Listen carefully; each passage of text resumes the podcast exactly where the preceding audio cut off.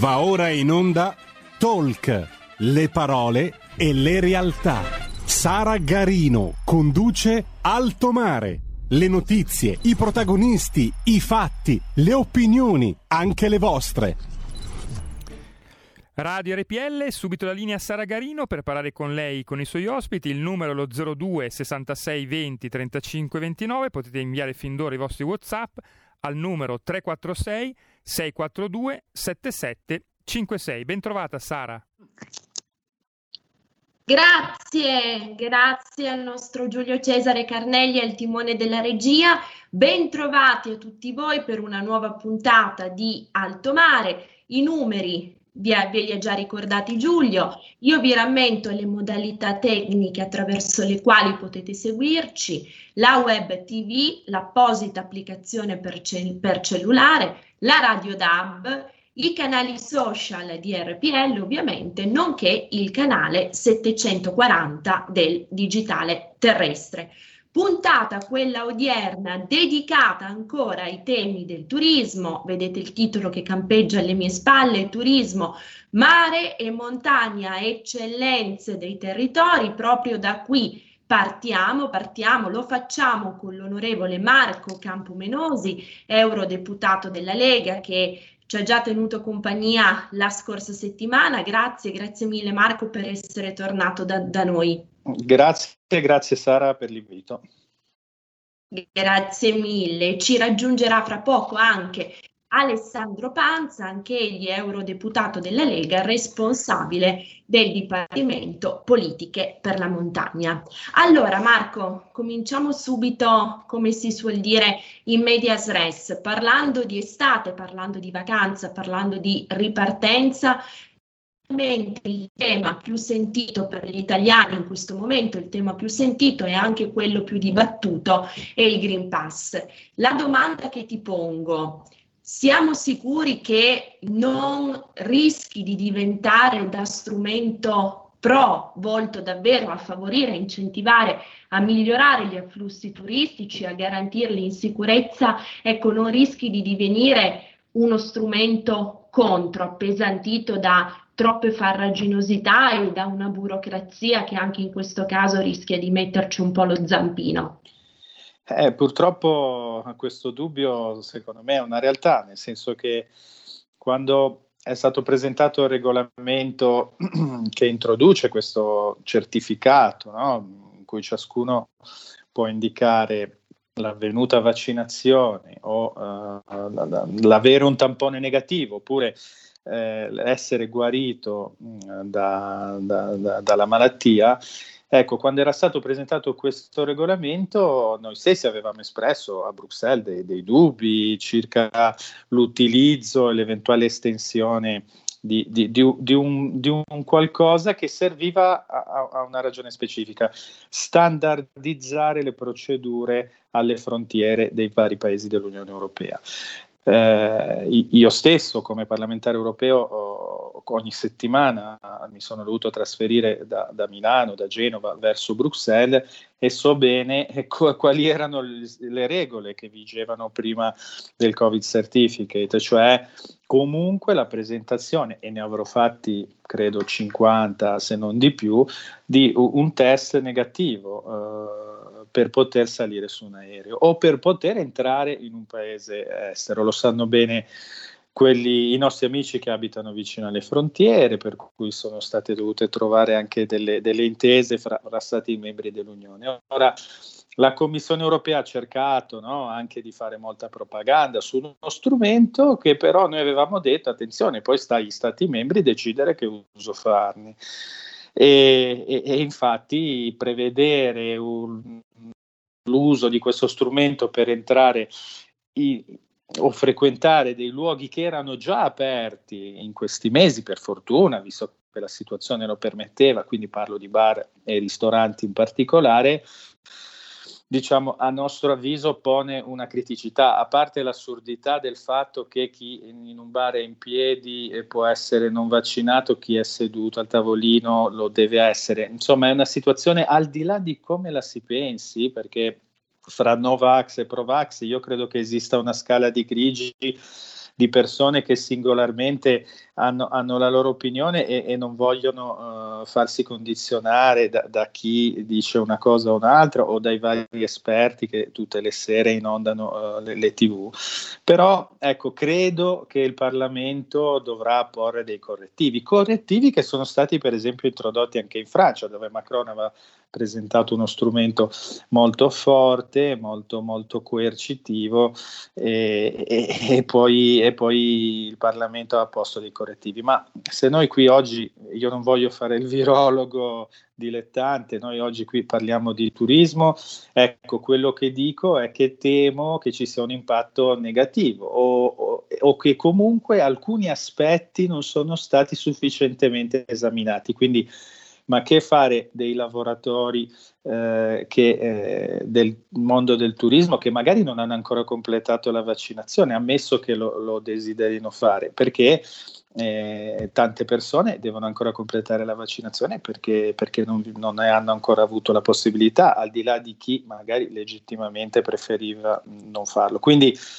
Secondo me occorre semplificare. Eh, l'utilizzo che, che, poteva essere positivo di questo certificato era per aprire ciò che era ancora chiuso, i locali da ballo, che fra l'altro stanno subendo una concorrenza incredibile di tutti gli altri locali che poi di fatto offrono musica eh, non essendo locali da ballo e quindi è una situazione assurda. E, e, sappiamo quanto i gestori dei locali da ballo hanno investito e vogliono investire sulla sicurezza.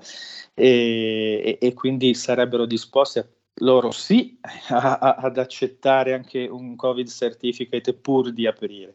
Ecco, io trovo sbagliato introdurlo per limitare ciò che già era aperto, per di più con situazioni bizzarre, situazioni anche che colpiranno, ma magari questo lo può dire Alessandro dopo, visto che si occupa di montagna, in particolare il mondo della montagna, perché magari nelle riviere della mia Liguria nessuno vorrà cenare al chiuso perché vorranno godersi lo stare all'aperto in quest'estate, eh, ma probabilmente a Livigno la sera o a Courmayeur eh, è, meglio, è meglio cenare al chiuso e quindi la, la, burocrazia e la responsabilità. Chi è responsabile se un falso certificato viene presentato?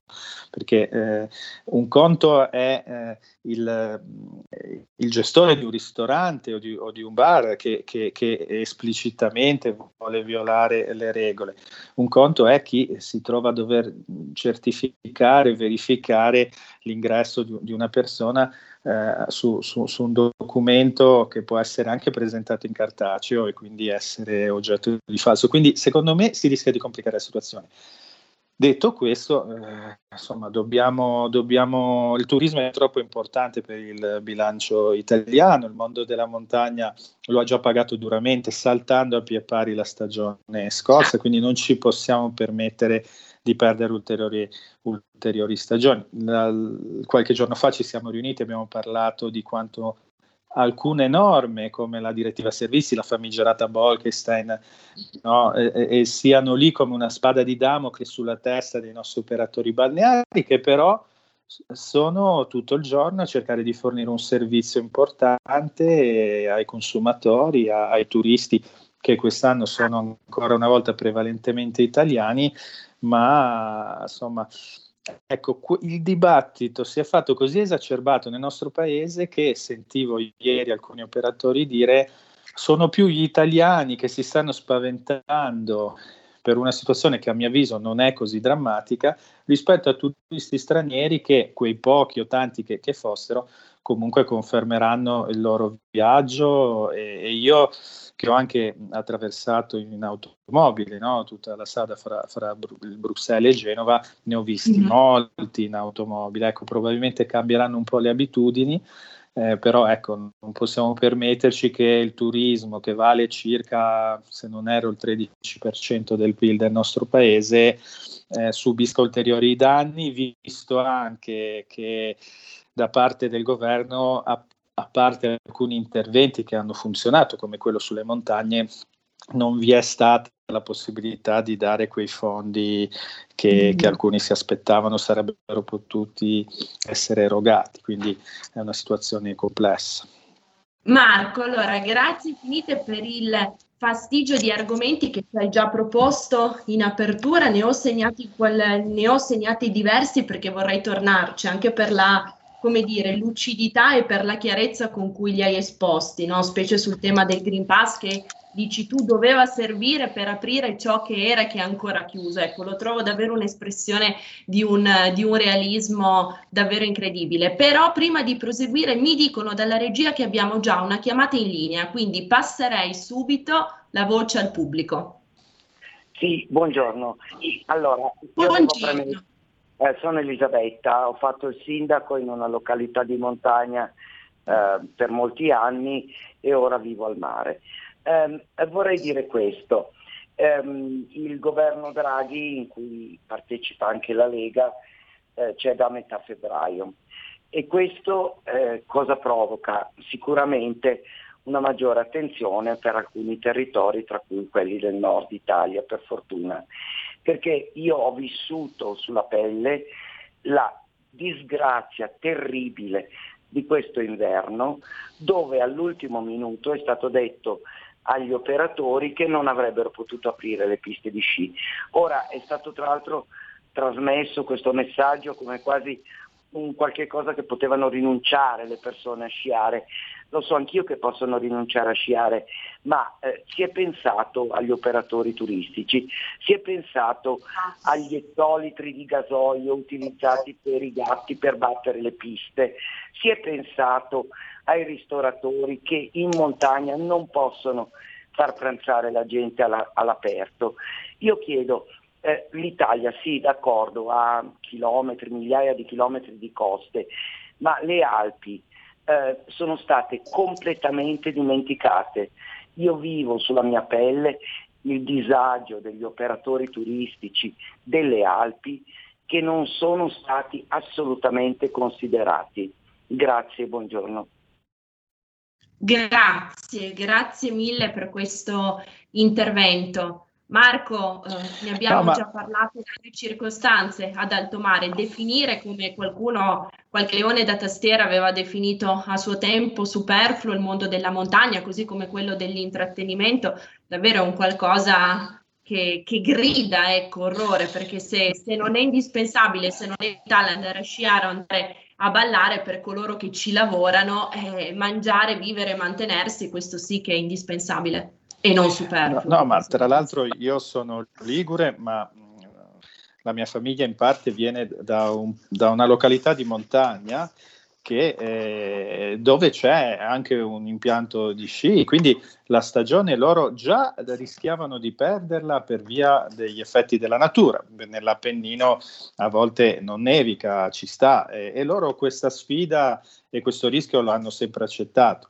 Quello che con difficoltà hanno potuto vedere è la scarsa attenzione per il mondo della montagna, che però, credo Alessandro ci potrà spiegare, perlomeno grazie alla Lega ha visto un intervento economico in termini di ristori importante che probabilmente non è arrivato ai singoli, ma per esempio dovrebbe avere permesso di non far fallire le società di gestione degli impianti di risalita che poi sono quelle che servono per attirare eh, le persone nella stagione invernale e non solo nella stagione invernale perché gli impianti di risalita funzionano anche d'estate per permettere a, a altre attività, quindi eh, capisco no, no, le, le, le, cose che sono state dette dall'ascoltatrice, eh, credo che eh, ciò che lo Stato sta risparmiando, magari anche rinunciando ad alcuni progetti un po' bizzarri che erano stati presentati dal governo Conte 2, secondo me andrebbe investito e molto sul marketing territoriale, soprattutto all'estero, quindi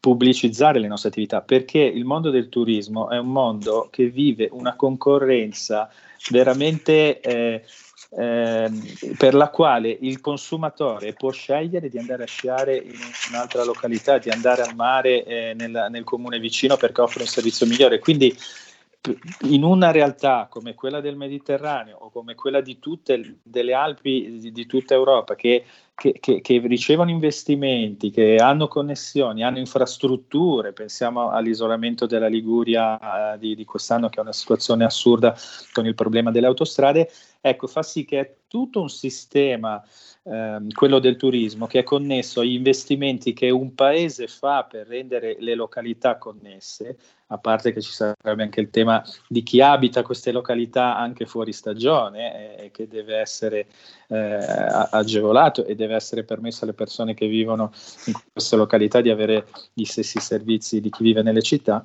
però il tema è, è esatto, cioè va, va considerato nel suo complesso e e quindi insomma va, va, va, compreso quanto sia importante per lo sviluppo futuro, perché altrimenti i grandi flussi turistici anche di, di, di persone che vengono da altri paesi poi si dirigono altrove.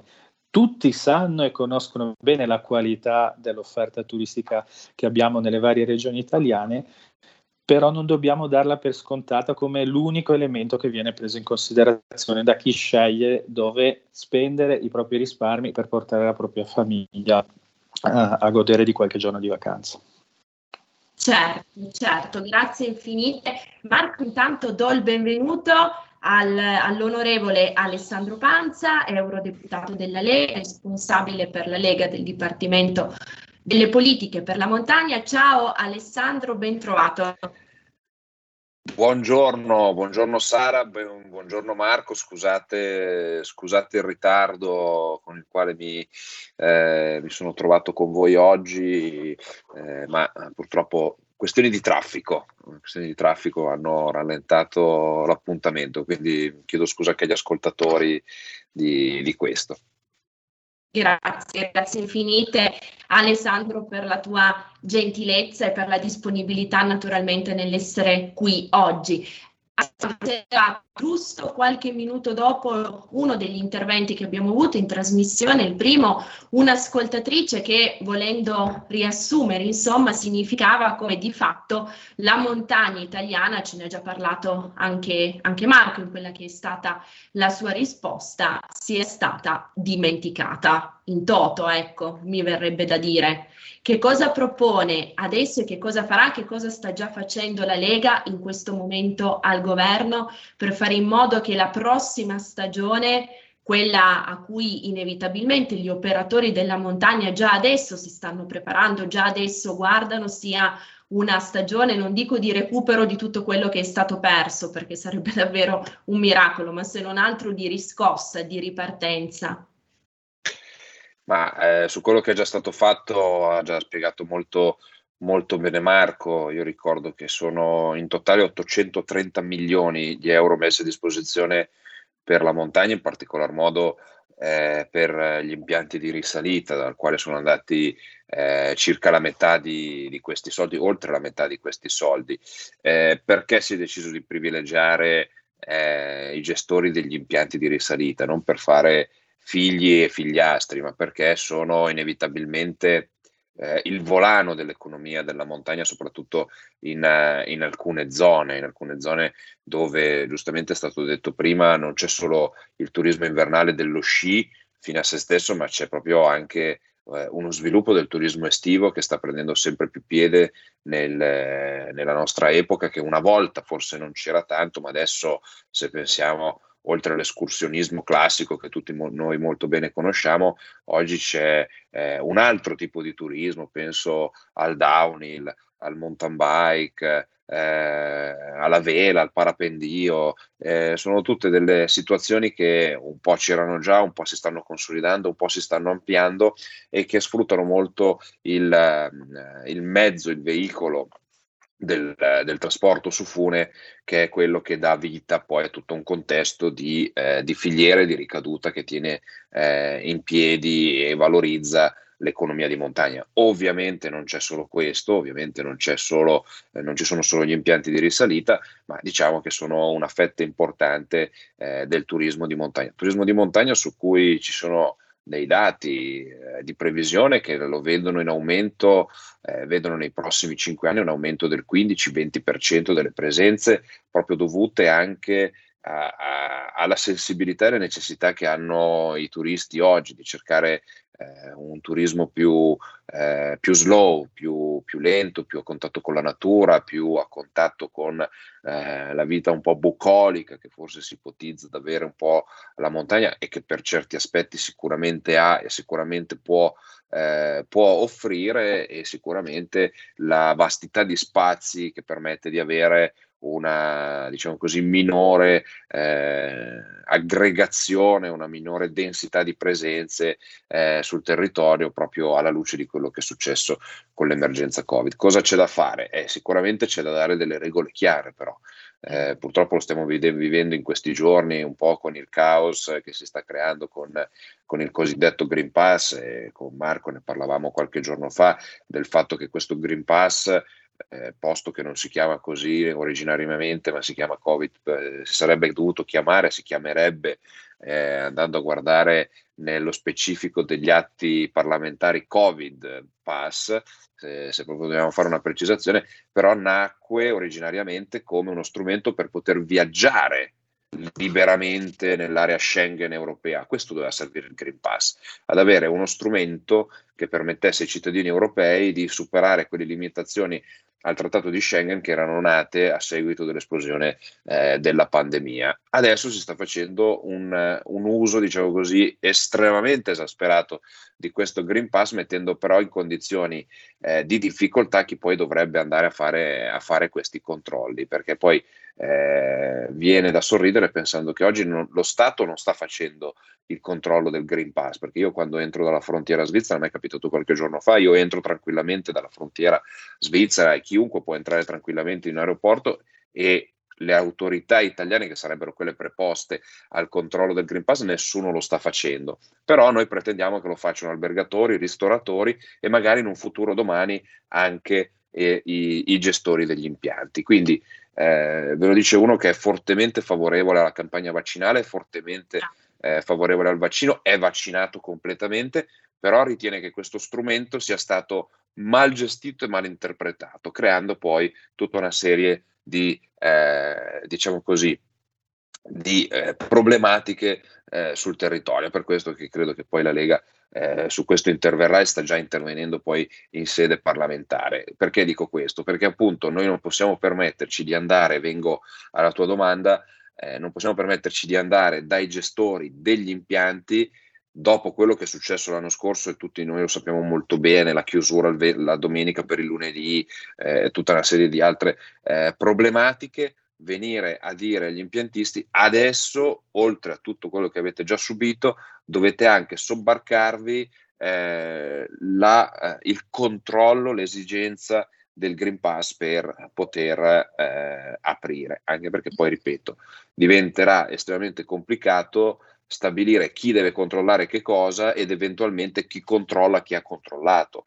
Si viene a creare uno stato di confusione totale che non è sicuramente d'aiuto al turismo e eh, lo è notizia di qualche minuto fa che gli esercenti dei grandi, pub, dei grandi parchi pubblici, dei grandi parchi divertimento stanno lamentando questa, siccome anche a loro, loro sono da esempio in questo senso, loro devono eh, richiedere il Green Pass per poter fare accedere le persone e ricordo che sono contesti all'aria aperta, perché mm-hmm. noi parliamo comunque di un contesto dove c'è, siamo all'aria aperta, non siamo in un teatro, non siamo in un cinema, non siamo in una discoteca, posto che potrebbe servire per queste attività, però non siamo neanche, non siamo nemmeno al chiuso, ma quindi siamo in un contesto aperto, però appunto alla fronte di questo Green Pass che viene richiesto, stanno aumentando eh, le defezioni, stanno aumentando le disdette, creando appunto invece di creare un sistema eh, di sicurezza stanno creando un sistema di panico, quindi è sicuramente uno strumento che magari, dico magari, nasce con le migliori intenzioni, ma sicuramente non sta raggiungendo lo scopo per cui è nato. Certo, guarda, hai perfettamente colto quello che è stato l'incipit della puntata fra me, Marco e il pubblico, quindi davvero non, non, posso dire che si chiuda un cerchio perché vorrei stare su questo tema, quindi porvi altre domande lo faremo nel secondo blocco. Prima però chiederei al nostro Giulio Cesare di passarci un'altra telefonata, c'è un ascoltatore in linea, quindi sentiamo il pubblico e poi andiamo in pubblicità. Pronto? Benvenuto. Grazie, mi chiamo Pierluigi, sono di Milano, ho 78 anni Io sto meditando molto su quanto sta accadendo, premetto che sono vaccinato due volte da un mese, quindi ho già il Green Pass in tasca e quindi non ho problemi. Io credo che questa cosa sia invece una questione ideologica di alcuni partiti che il turismo non lo vogliono, che vogliono la gente in casa, che vogliono la gente sottomessa, che vogliono che la gente non giri, che vogliono che la gente sia povera perché per questi la povertà è il massimo e vogliono che la gente viva di sussidi, così la controllano ancora meglio. Guardate che questo signore, sapete già a chi alludo, lo ha anche scritto in un suo potenziale libro che poi ha avuto la vergogna di ritirare. Quindi stiamo attenti, dietro c'è tutto un disegno, dietro questa cosa, dietro questo panico che stiamo spandendo per 10-12 morti al giorno su 60 milioni di abitanti su 3.000-3.500 infetti al giorno, di cui due terzi sono asintomatici su 60 milioni di abitanti.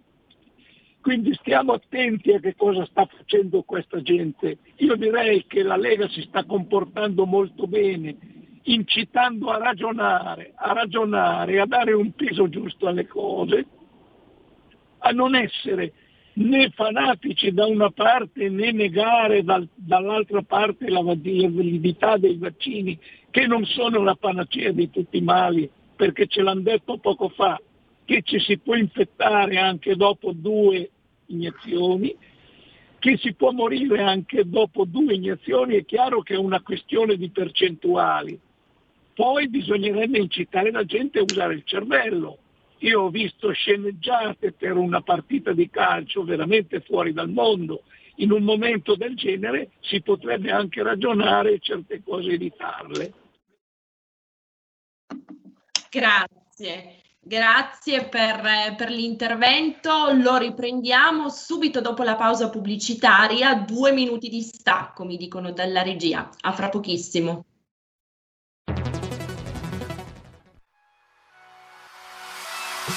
Chi sbaglia paga.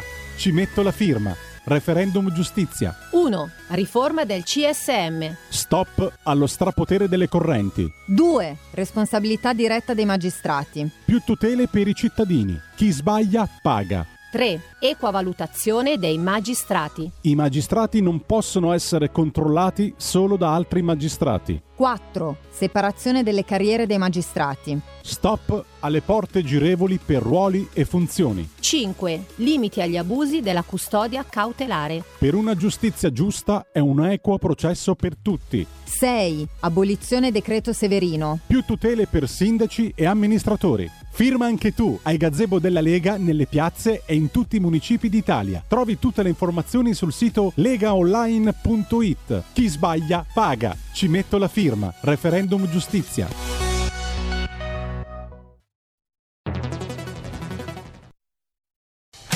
Porta con te ovunque RPL la tua radio. Scarica l'applicazione per smartphone o tablet dal tuo store o dal sito radiorpl.it. Cosa aspetti?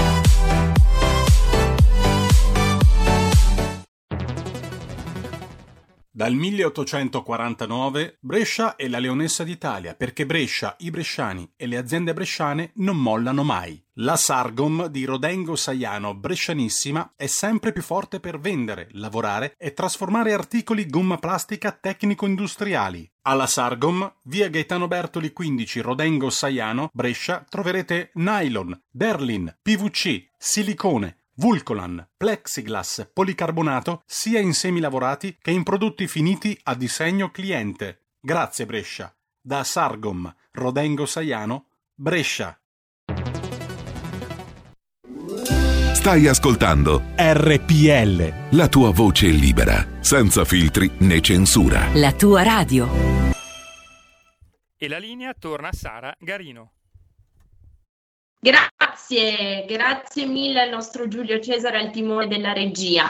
Tanti i temi sollevati dal nostro pubblico, anche in questo caso direi che, lo, che li si possa riassumere con due espressioni, buon senso da una parte, dall'altra soprattutto in primis il vaccino della ragione che è altrettanto significativo e importante come quello sanitario. Allora sentiamo i nostri ospiti su questo tema, l'onorevole Marco Campomenosi per coloro i quali si fossero collegati soltanto ora e l'onorevole Alessandro Panza, entrambi eurodeputati della Lega. Marco, eh, in questo dialogo cominciamo con te e poi no, ma... ritorniamo all'Alessandro. L'ascoltatore eh, mi sembrava molto più equilibrato di certi esponenti politici che hanno ruoli anche importanti a Roma, quindi assolutamente mi, mi spesso i, certi giornalisti dei media nazionali pre- rappresentano le, le, due posizioni in campo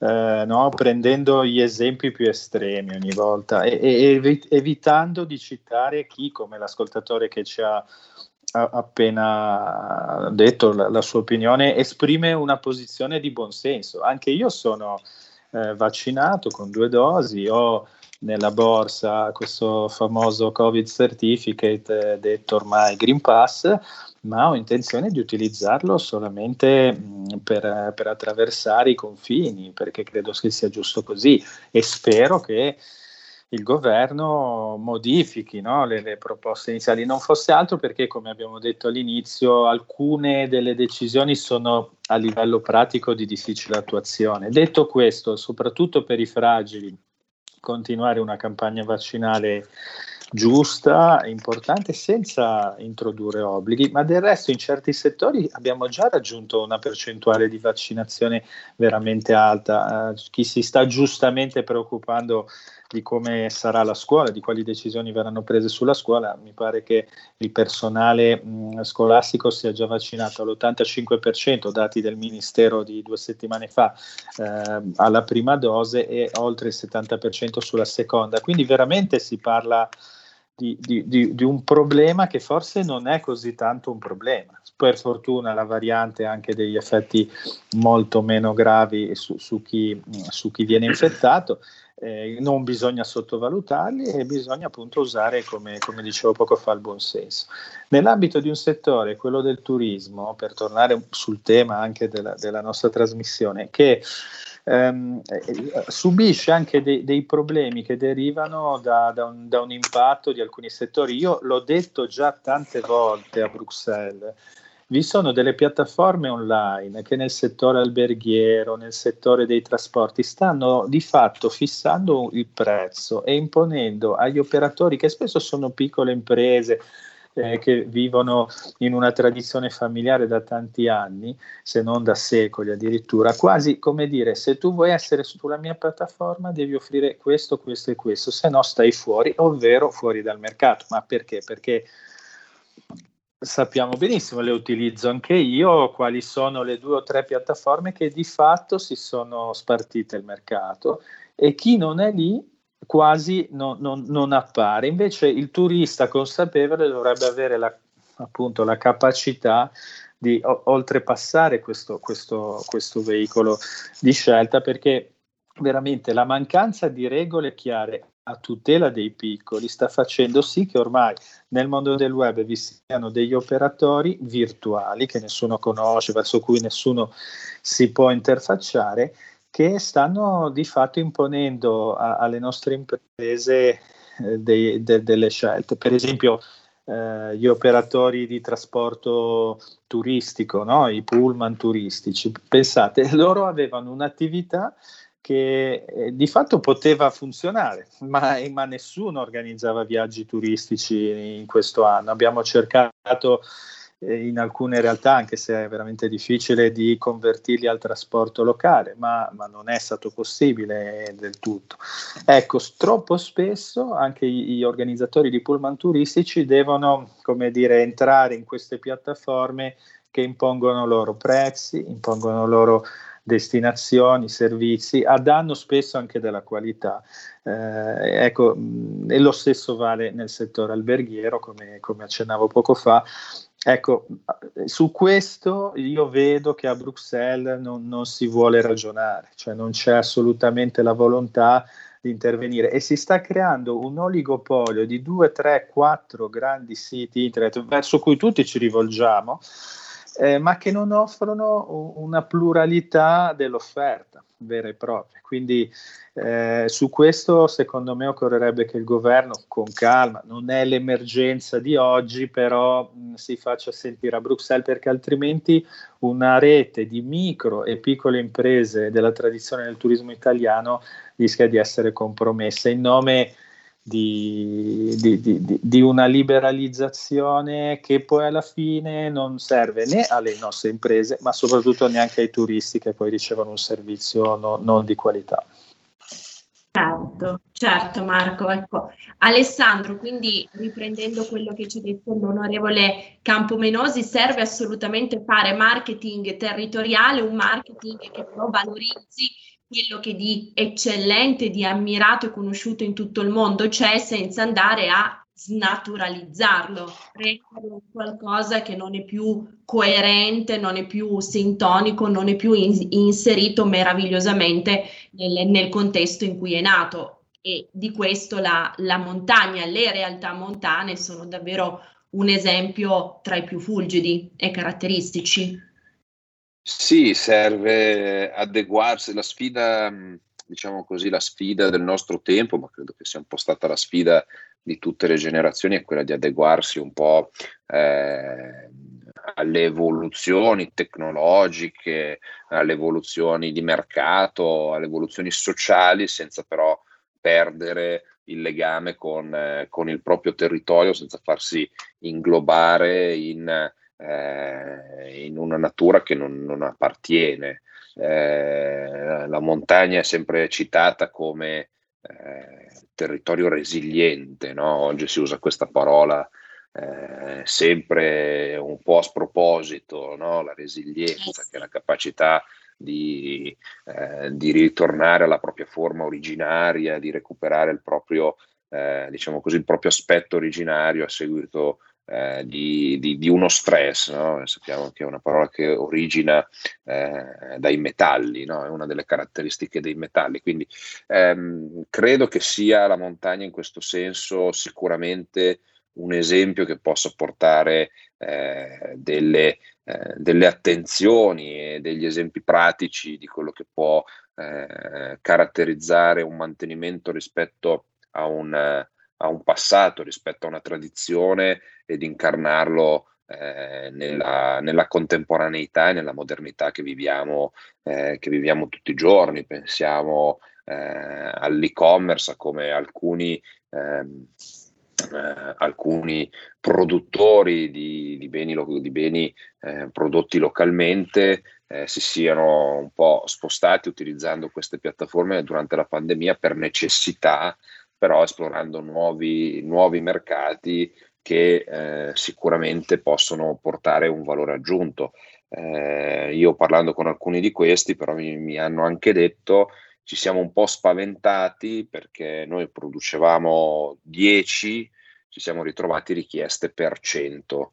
Noi mm. siamo in grado di arrivare, esasperando la nostra produzione, arrivare a 20, ma sicuramente non possiamo produrre per 100 perché altrimenti dobbiamo eh, produrre oltre le nostre capacità, era un produttore caseario, eh, noi abbiamo un tot di mucche, non è che possiamo produrre 18.000 tonnellate di formaggio, perché altrimenti vuol dire che dobbiamo andare a prendere il, formaggio, il latte da un'altra parte e a quel punto lì non siamo più eh, produttori a chilometro zero, produttori etici.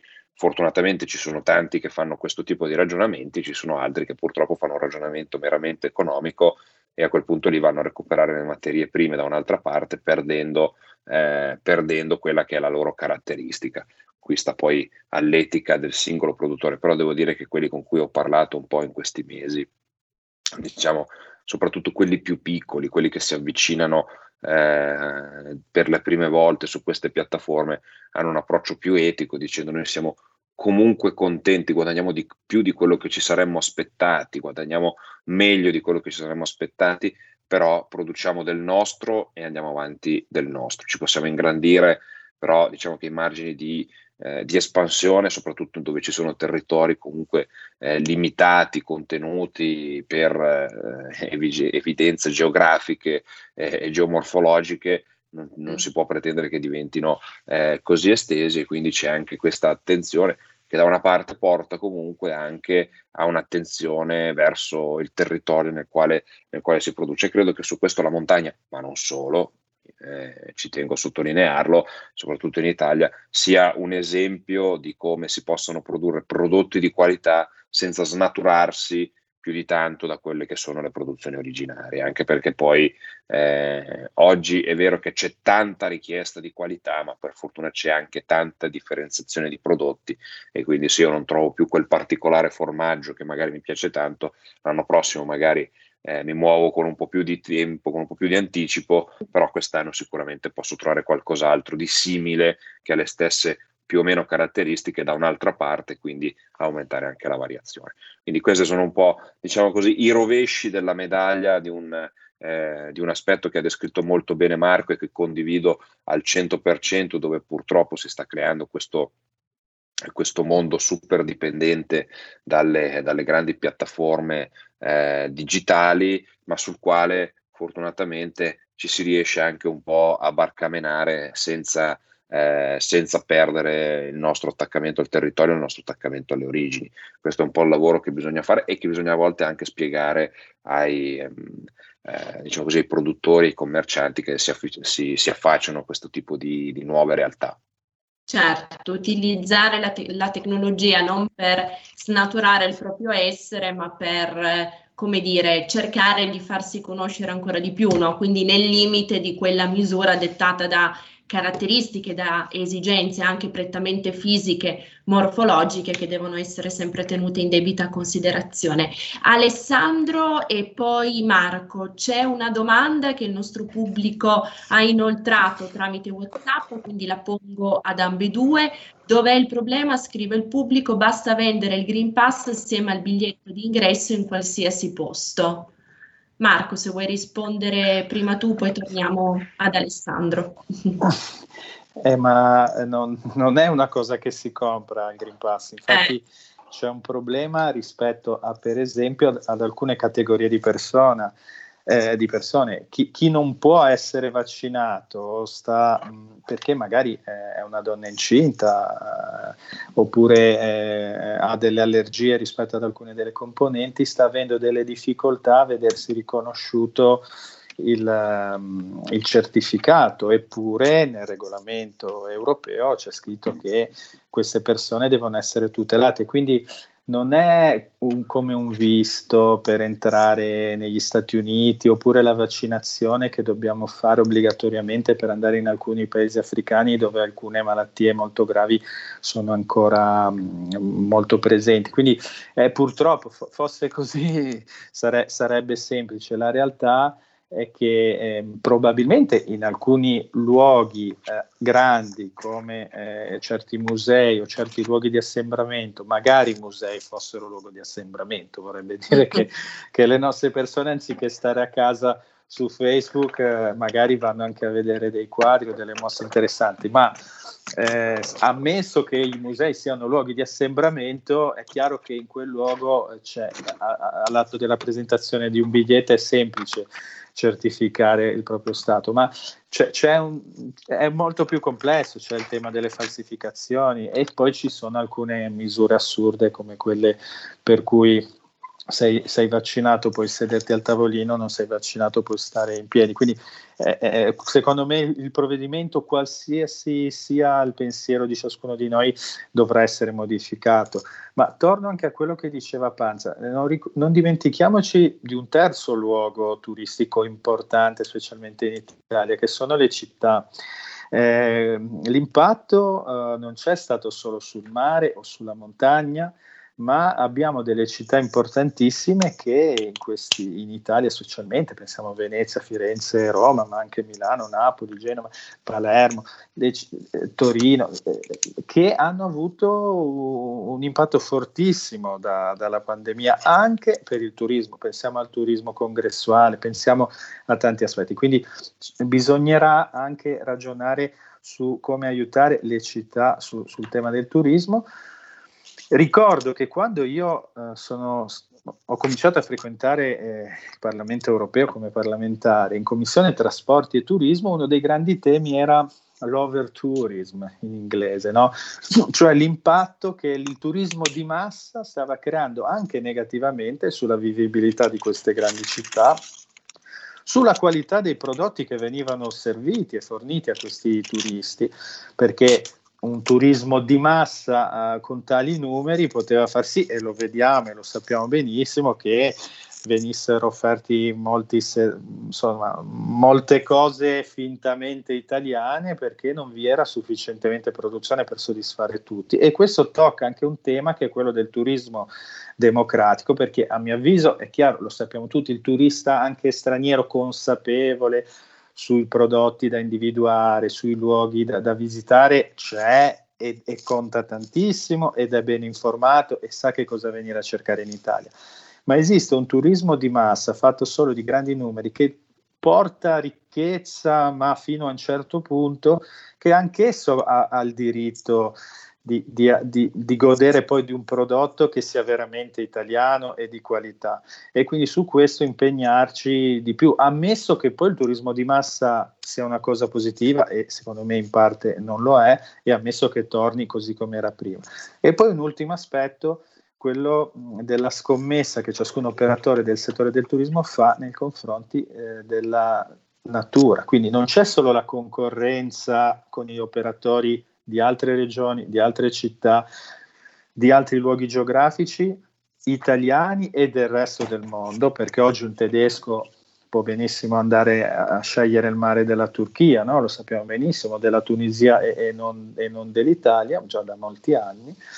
Quindi non c'è solo una concorrenza rispetto ad, operatori agguerriti altrove, ma anche nei confronti dei fenomeni naturali. La neve c'è, non c'è, eh, il, il, meteo e, e comunque eh, per quel che riguarda anche i litorali, le mareggiate che costantemente colpiscono i nostri versanti e che vedono la necessità di ripascire le coste, di offrire un servizio che poi deve essere pronto per l'estate. In, questo le regioni hanno la necessità di coordinare con Roma degli interventi anche sul tema eh, natura e assetto idrogeologico che sono sempre più importanti. Le immagini di questi giorni della Sardegna martoriata dagli incendi sono anche lì un esempio su cui tutti stiamo meditando, ovviamente eh, per la vicinanza e l'affetto al popolo sardo che è colpito. Immaginate gli operatori che stavano ripartendo in un'isola che ha sofferto tanto la, la, pandemia come tutte le regioni italiane e che oggi è stata colpita da un fenomeno così, così duro e su cui speriamo si possa porre presto rimedio. Certo, grazie, grazie davvero Marco per la, la ricchezza degli argomenti che ci hai presentato. In chiusura abbiamo ancora circa 5 minuti torno ad Alessandro Panza ecco, per promuovere una sintesi di, di, tutto quello che è stato detto nel corso della puntata, ricollegandomi anche alla, alla domanda che ha posto prima il pubblico. Ecco, non è che tutte queste faginosità sul, sul, Green Pass, sul Covid Pass, rischiano davvero di, come già dicevamo in incipit, mascherare no, il significato originario, buono, proattivo che questo strumento doveva avere, dando adito anche a una percezione eccessivamente semplicistica, no? come se davvero questo documento, che comunque sottende un atto sanitario, quindi essersi vaccinato, aver effettuato un tampone o aver comprovato il fatto di, di, essere venuto in contatto con il virus e di essere guarito. Ecco, non è che davvero questa eccessiva burocratizzazione possa poi essere declinata dal pubblico, dai cittadini eh, per azione e reazione con dall'altra parte una eh, eccessiva diciamo faciloneria ecco ricollegandomi anche al discorso delle, delle sperequazioni delle asimmetrie di cui parlava Marco Marco all'inizio dell'intervento quando tu Alessandro ancora non c'eri ha detto che il Green Pass in origine era stato pensato come strumento per aprire quelle realtà che ancora erano e sono chiuse. Ricordiamo sempre tutto il tema del settore legato alla musica allo spettacolo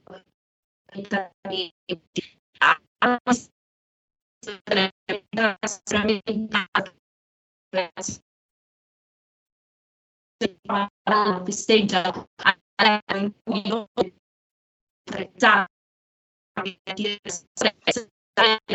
abbiamo pubblicazioni al bar in piedi seduto perché i locali eh, l'intrattenimento che sono ancora chiusi.